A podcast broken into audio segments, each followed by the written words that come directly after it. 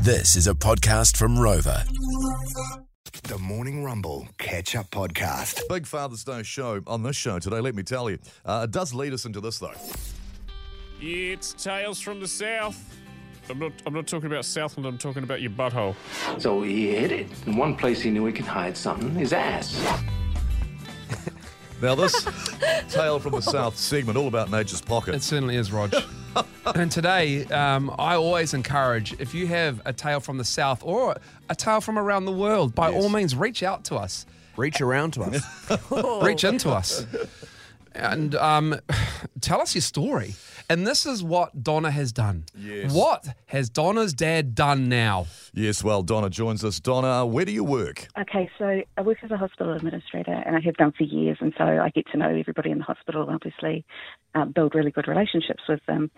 So one day I was called to ED because my father was there, which was fine. Um, he's a bit of a character.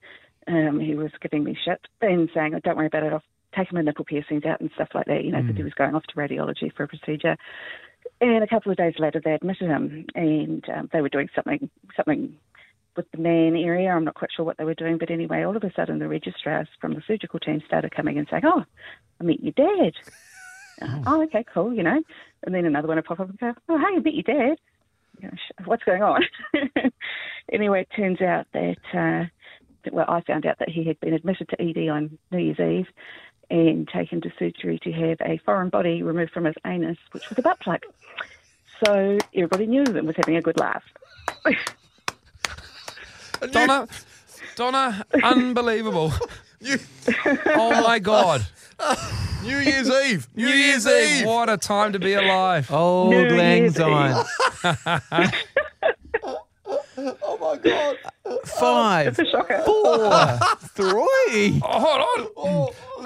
Um, Oh, my God. gee, geez, look, Donna. look. Now, patient doctor confidentiality here. I mean, they're all coming to you and going, I met your dad. Yeah. What I did think was lovely as well, which we obviously skimmed over because you were mid story, was. Yeah. How he early on had taken out his nipple rings, Yeah. and we've talked about nipple rings still in 2022. Um, butt plug, did you get to the bottom of it? Oh, well done. No, but the surgeon certainly did.